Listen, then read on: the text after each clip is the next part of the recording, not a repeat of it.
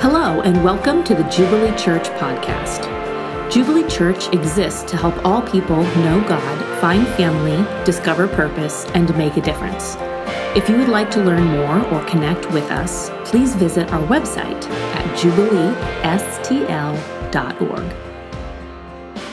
Welcome, Jubilee fam, to the second week of 2021 and the second week of our sermon, where we are taking a look at a section of teaching of Jesus known as the Sermon on the Mount, where we are contending not just to be generally Christian, uh, but to be true followers of him, not being a part of us and them, but authentically his. And the teaching of Jesus, of this teaching of Jesus, is so relevant to where we find ourselves in our country today because, in large part, America, or at least the church in America, has lost sight of what it means to be a follower of Jesus, understanding the purpose of the church, understanding our role in society, and really understanding what is our true hope. And we have different groups uh, in our culture claiming that, that God is on their side, which is exactly what the audience of Jesus thought.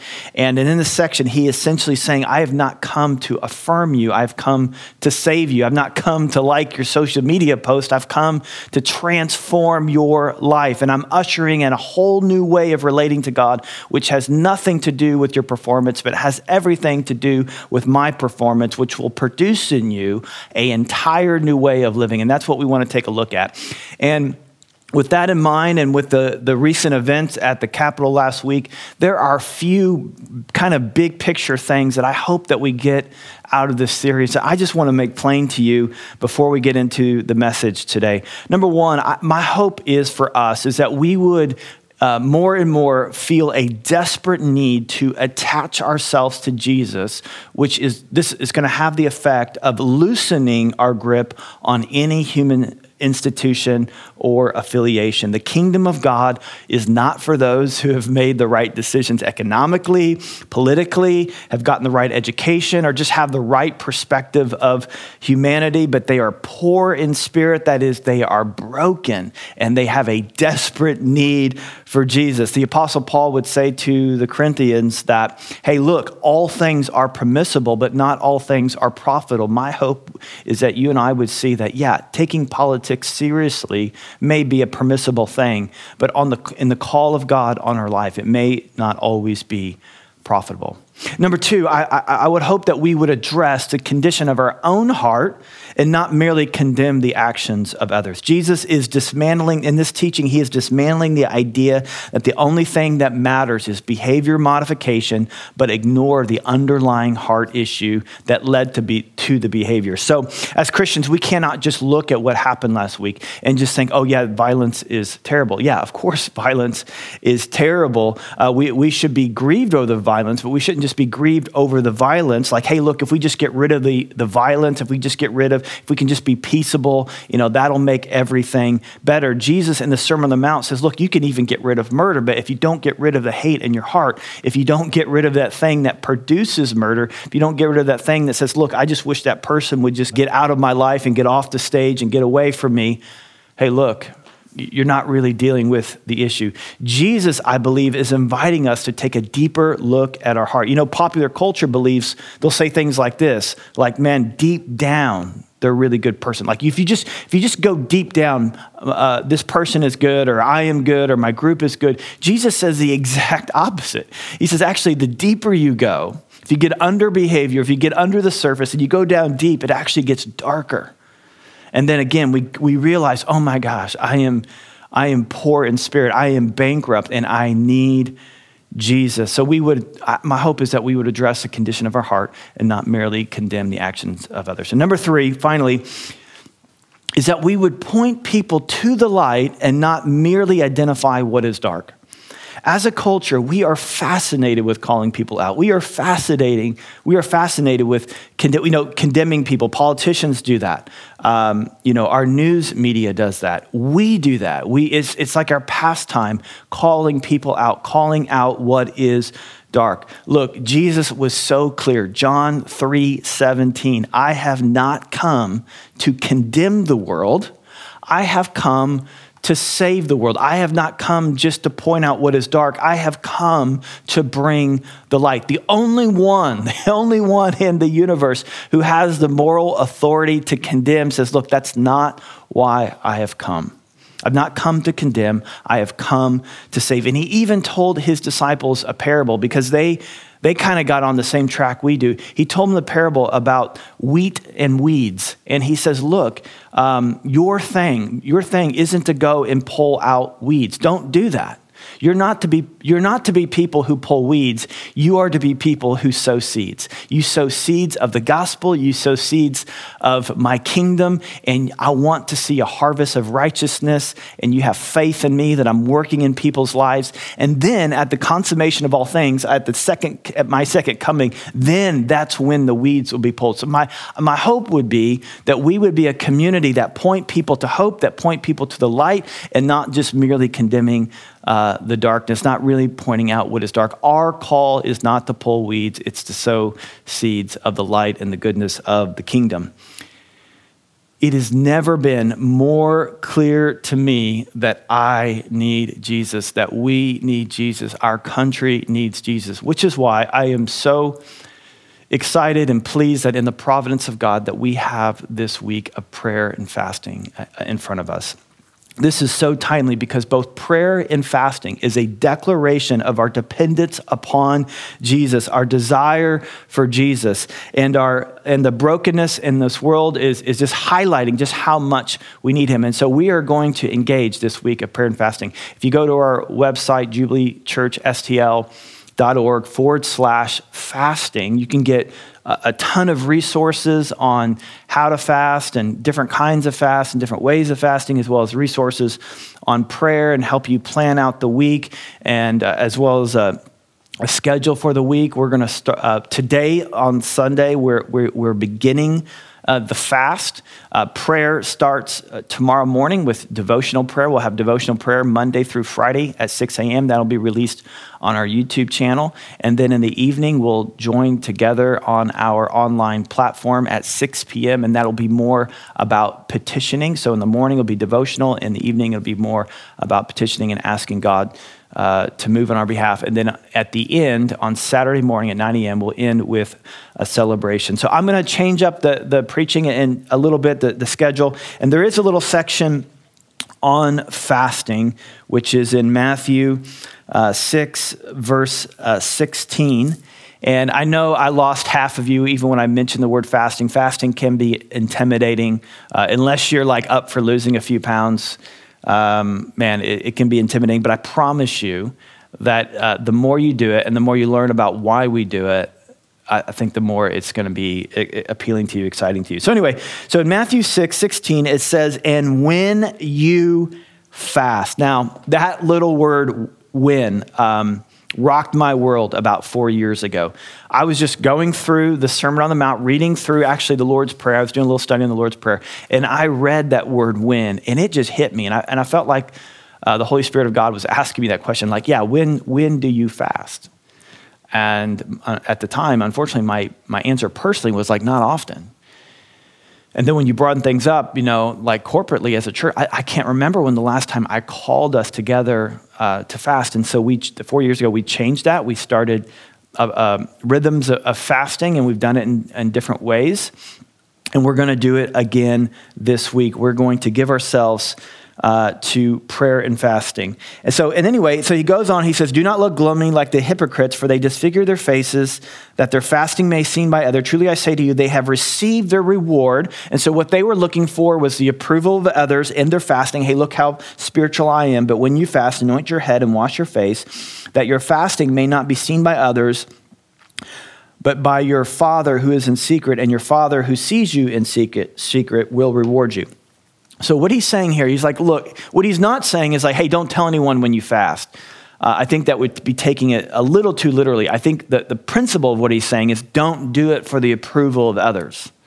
Don't do it for the approval of others. That's not why you fast. The reason why you fast, it, in part, it's kind of mysterious. He just says that there's a reward for you. God has a reward for you in fasting. Why do we fast? God has a reward for us. He has a, a benefit for us. And, and uh, well, what's the reward? What's the benefit? Well, I think He helps us out a little bit more if you go over a page to Matthew 9, uh, verses uh, 14 to 17, very important section on fasting. He's, the disciples of John came to him. So, John being John the Baptist, I'm reading out of Matthew 9 14. It says, The disciples of John, John the Baptist, came to him saying, Why do we, so the disciples of John the Baptist, and the Pharisees fast, but your disciples do not fast? So, two groups were fasting, but the disciples of Jesus were not fasting. And Jesus said to them, Can a wedding guest mourn as long as the bridegroom is with them. Now, he's saying a very helpful thing, and he's also saying a pretty phenomenal thing. The first thing he's saying, he's saying that fasting is connected with mourning. So he connects fasting with mourning because in the Old Testament, which is the way that the disciples of John the Baptist and the way the Pharisees were fasting, they were fasting according to the way people fasted in the Old Testament, which the reason why they would fast is for consecration, uh, awareness of how sinful they were. They put on sackcloth and, and they would, they would, it would be a time of mourning. Fasting would be associated with mourning or something terrible is happening in the nation of Israel. And so they would, put, they would fast for out of mourning. And he's like, he's like, look, that, that's an old way of doing thing. But then he says the reason why they're not fasting, the reason really saying the reason the because it's not a time of mourning because the bridegroom is here. Now, in the Old Testament as well, uh, there was the, the, primary analogy that was used to compare uh, God with Israel was bridegroom to bride. So, so Israel was his betrothed, that he was his bride, and this intimate relationship in, in your mind. And, and we're, we have this, we're going to have this covenant relationship that it's going to last for all of eternity. And, and, so, and so Messiah, the, the, the promised Messiah, was associated with the bridegroom. And Jesus is like, hey, I'm here. God is here. I mean, this was like a phenomenal moment. There should have been an earthquake or something that just shook the world because this was a phenomenal. He's saying, I'm here. And when I'm here, that when the, the when hope is here, forgiveness is here, life is here, it's not a time for mourning, it's a time for rejoicing. And he compares it to a wedding feast. Now, in our culture, weddings are a party, but not much of one compared to them. I mean, I, you know, when I go to weddings and uh, you know i don't do much now but i used to do a ton. And you know weddings would last you know the ceremony would be 20 30 minutes and then you know you'd wait a little bit and then you'd have a couple hours of of reception and uh, but weddings back then were not just hours; they were days. They were huge, massive parties. I mean, they would probably show up at our Thanksgiving and be like, "Where's the food?" I mean, this looks like a snack because they would just get after it. And so he's saying this is a time for celebration. I am here. If the bridegroom is here, it's not a time for mourning. It's a time of rejoicing. And he's just saying a really phenomenal thing. And then he goes on, he says, though, um, he says, The days will come when the bridegroom is taken from them, and then they will fast, referring to when he ascends into heaven. He says, when, when I leave, then my disciples will fast. And they did fast. You read through uh, the book of Acts and, and the other epistles, you see that the early church gave themselves to fasting. And then he adds, and then he adds, uh, and this is helpful. He says, No one puts a piece of unshrunk cloth on an old garment, for the patch tears away from the garment, and a worse tear is made. Neither is new wine, referring to what he's doing, the forgiveness of sin, the, the coming of the kingdom. No one puts new wine into old wineskins. If it is, the skin bursts, and the wine is spilled, and the skins are destroyed. But new wine is put into fresh wineskins, so both are reserved. So, what he's saying here, he's not saying, uh, you know, this all fasting is, has ceased, but what he's saying, there's a kind of fasting that has ended, which is fasting for consecration. There's no more need to consecrate yourself because the new wine that Jesus said, I have consecrated you. God consecrates us. So we don't come to fasting to, to mourn and, and to receive the, the approval of God. So we don't, we don't fast to receive the approval of man, and we don't fast to, to receive the approval of God because we already have it in Jesus. And we are, and if you add this new wine, this new reality that Jesus has saved us from our sin and he has relieved us from our guilt and he has paid our shame and he has given us fresh white robes of righteousness and we are justified before the living God. If you take that new wine of the kingdom and you put it in an old wineskin of fasting and mourning and sackcloth, you're going to ruin both of them. It's just going to blow up in your face. It's going to burst. You're going to ruin, you're going to, you're going to distort the gospel. You're going to distort the new wine and what you've received. And actually, fasting isn't really going to work for you. So, why do we fast? Well, here's why we fast. We fast not because we haven't tasted of the kingdom. We fast because we have tasted of the kingdom. We've tasted of the age to come, and we want more of it. I mean, have you ever had a bite of something where you're like, you're totally satisfied at one level, but now you want another bite and another bite and another bite? That is what's going on here, that we, we fast because we've tasted of something and we want more of that something. Um, it's just like we do that in culture. Like we, we give up lesser things to grab a hold of something greater. And that is why we fast. We fast because we want more of his presence. We have his presence, but we want to experience more. It's like David when he says things like this in Psalm 42 As a deer pants for the water, so my soul pants after you. In Psalm 62, he says, Oh God, you are my God. I earnestly seek you. My soul thirsts for you. My flesh faints for you, as in a dry and weary land where there is no water. So I look upon you in the sanctuary, beholding your power and glory. Check this out because your steadfast love is better than life.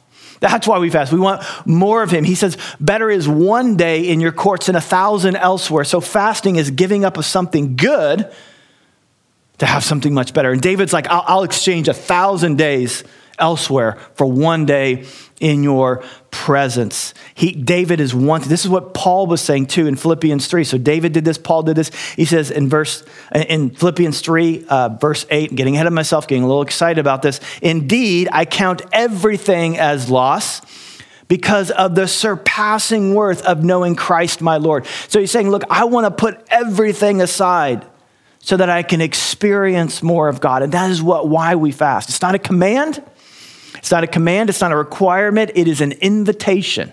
It's an invitation to experience more of him more of him setting setting food aside maybe we need to set other things aside maybe we need to set media aside tv aside comfort aside set things aside that are good things that are that our flesh wants that we enjoy, and it's, it's good that we enjoy it's fine that we enjoy it, but we want to set that aside so that we can experience something superior. Jesus is telling us that the way to abundance is through abstinence, it's through setting things aside, putting boundaries on things. I mean, our culture has the exact opposite message. It's more and more and more and more your flesh, your flesh, your flesh. And Jesus says, no, no, no uh, the way to abundance is absence. Not to take something from us, but so that we would experience something greater. That we should not live on bread alone, that there is food that we don't know about that's going to feed our soul. That when we set aside food, that when our body aches, you know, get, you know when you fast, if you're going to take, the, if you do this fast this week, I mean, your, your stomach is going to rumble, you're going to have hunger pains, and you're going to, you're going to long for food. And it's a moment to say, look, I, as much as I want food, I want God more. And it's an invitation to receive Him more. So it's to receive the presence of God, it's also to receive the power of God. So we want to engage the presence of God. We want God, we want to invite God in and we want to experience more of Him. It's also that we want to experience more of the power of God. There's this time in Matthew 7 and, and, Mark 9, where the disciples, they're ministering, they're, they're, they're, they're doing what God had them to do, they're, they're, they're sharing the gospel, they're casting out demons, but they encounter a barrier. They encountered a barrier that they could not get through. And there was a boy with a particular kind of demon, which is a whole nother you know, message in itself, that there are different kinds of demons. But they weren't able to do it. Jesus comes alongside, cast out the demon. The disciples are like, hey, how come we couldn't do this? And he said, this kind, this kind only comes out through prayer and fasting. And so we fast for an encounter of God's power. And we're going to do that too. We're going to get, we're going to in the morning say, God, would you come? I want more of you today. I want you to be the, the primary uh, source and, and power in my life. And then in the evening, we're going to come and we're going to ask God for power. We're going to ask God to break through. Now, I know sometimes that makes you nervous, uh, the, the, phrase breakthrough, some of you that makes you really excited. And I just want you to know that the Christian life is both about engaging the ordinary uh, disciplines, uh, like we value the Word of God and we value daily Bible reading. We want to get in God's Word. And, and I think that's what most of Christian life is. Most of Christian life is a process. Most of Christian life is, is just kind of day to day and ordinary. And, um, you know, it's it's kind of like you have it, no fireworks go off. You just kind of experience God in, in, a, in a day by day basis. Like, I don't know what I had for dinner, you know, two weeks ago.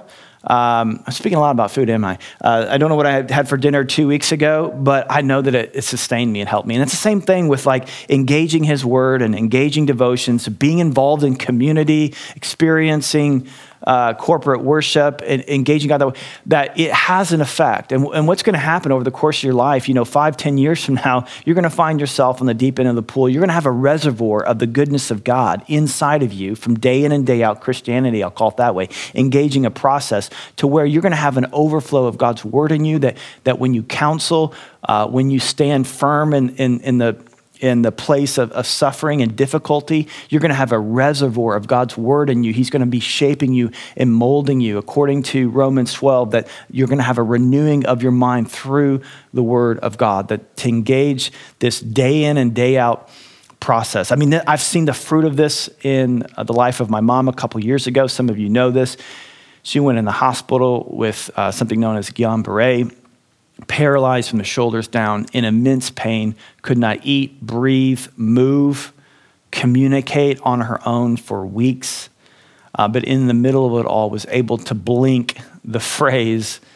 Uh, it took forever for us to understand what she was saying, but she was able to blink the phrase, and she, uh, this is the day. In the middle of her pain, in the middle of her suffering, not knowing if she'll live or die, was able to say, This is the day the Lord has made. I will rejoice and be glad in it. That is not momentary, emotional Christianity. That came from years of, of engaging the Word of God in ordinary process. Now, ha- now, having said that, one ditch is that we would ignore the ordinary process, but the other ditch is that we would get so caught up that we would, that, sorry, caught up is the wrong word, but that we would so like, um, um, get involved in, in, in the process of this that we would somehow, at the expense, ignore the fact that God moves in power, that God wants to break through in power. So we just stop praying, we stop believing, we stop trusting. We just think life is meant to be endured, and anything that comes my way is His sovereignty, and I shouldn't try to challenge it. Yes and amen to God's sovereignty, and that will sustain us. And uh, you know when it gets dark. However, we are those, like we see in the Bible, biblical Christianity is also contending for God to break through, to believing that God can break through in the moment, that God can change a situation in the moment. And we want to be that kind of church well. We want to engage the Word of God, be submitted to the Word of God, submitted to, uh, and, and be committed and submitted to His Word, and we want to be committed and submitted to His Spirit because both, both the Word of God and the Spirit of God point us to Jesus. And that's what we're after. We want Jesus to be central uh, in our lives, in the life of our church. He's our Savior, He's our Lord, He's our hero, He's our friend, He's our master. And so, what I'm asking you to do, I'm asking you to engage with us as in this week of prayer and fasting. And I just want you to know that you can do this. You can do this. Um, the deep things of God are not for the select few. There's no Christian SEAL team, there's, there's no representative who can do this for you. You've been invited to do this. The attendants have been invited to do this, as it says in the, what Jesus said in, in Matthew 9. We've been invited in to do this. Anyone who wants to participate with Christ in his work, we have been invited, not commanded. We've been invited to receive more. And I think it's, I would encourage you to, to consider how much we have come in our culture, how much we, we care way too much about comfort. We care way too much about what's going on, you know, in Washington. We care way too much what's going on in other parts of the world, and we don't care enough about what's going in our own life, in our own world. We should care about both, but man, we need to care about what's going on in us.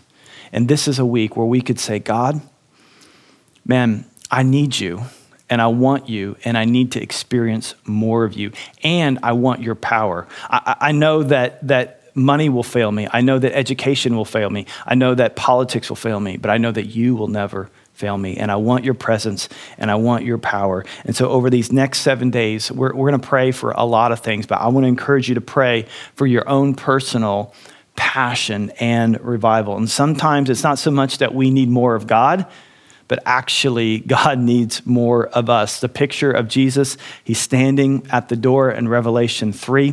He's standing at the door and knocking, and he's waiting for us to answer.